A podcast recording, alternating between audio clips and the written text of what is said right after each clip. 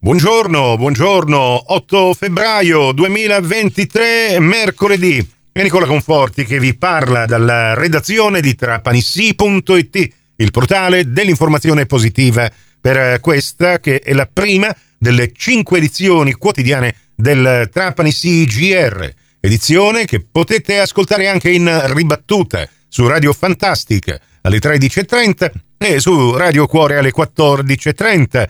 A tutti voi ben ritrovate, ben ritrovati all'ascolto. Pronti per passare in rassegna i titoli delle notizie che in questo momento troviamo in primo piano sul vostro portale d'informazione locale.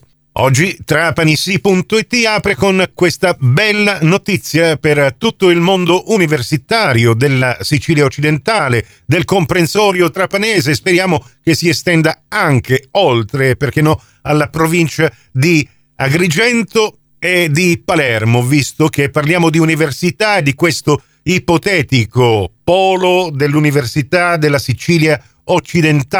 Attualmente sappiamo che esiste l'Università di Palermo che sta cercando proprio di realizzare questo altro ente sovracomunale che possa catalizzare l'attenzione di, possiamo dirlo senza tema di smentita, mezza Sicilia eh, di eh, universitari. La notizia l'avevamo già anticipata qualche settimana fa, adesso è eh, diventata una realtà. Il comune di Trapani e l'università firmano un accordo per utilizzare la uh, struttura che noi chiamiamo Principe di Napoli, una struttura accogliente che è stata recentemente ristrutturata e che è tornata nella completa fruizione del comune di Trapani che ne è proprietario. Rispetto alla delibera dello scorso gennaio qualche modifica c'è. I corsi di laurea da attivare presso il polo didattico trapanese saranno sei e non 9 come ipotizzato inizialmente. Come puntualmente specifica nel suo articolo Francesco Tarantino, questi corsi saranno tecniche di laboratorio biomedico abilitante, tecniche di radiologia medica per immagini e radioterapia, anche questo abilitante, scienze delle attività motori e sportive, biodiversità e innovazione tecnologica, scienze della formazione primaria, ed ultimo, ma non ultimo, sistemi agricoli mediterranei. Rimangono confermati i corsi già attivi in architettura e ambiente costruito, consulente giuridico d'impresa, infermieristica, ingegneria delle tecnologie per il mare, giurisprudenza, viticoltura ed enologia presso la sede di Marsala e scienze del turismo.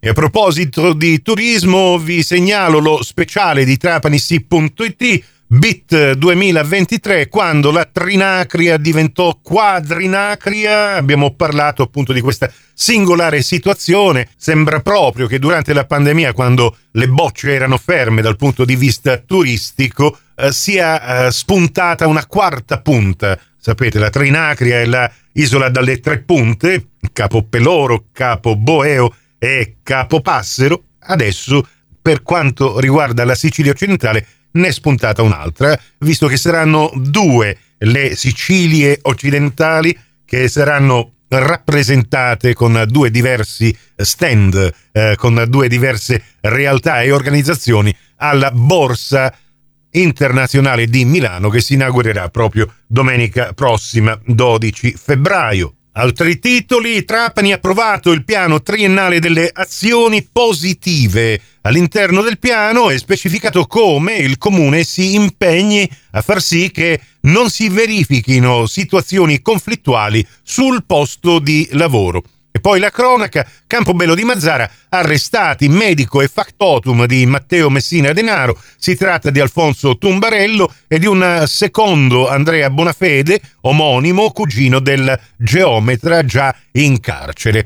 Ma a proposito di medici coinvolti in questa vicenda, abbiamo ricevuto e pubblichiamo quest'oggi su trapanisi.it il comunicato stampa del dottor Filippo Zerilli. Il medico trapanese primario del reparto di oncologia. Anche lui, iscritto nel registro degli indagati, in questo comunicato stampa spiega la sua posizione professionale in tutta questa vicenda. Prossimo appuntamento con l'informazione alla radio su Cuore su Fantastica alle 11.30 in ribattuta alle 15.30 su Radio 102 alle 13 con la seconda edizione del Trapani CGR. Questa termina qui, tutto il resto lo trovate su trapanisi.it. A risentirci quindi se volete più tardi alla radio con il prossimo GR locale o quando volete voi in podcast sul vostro portale.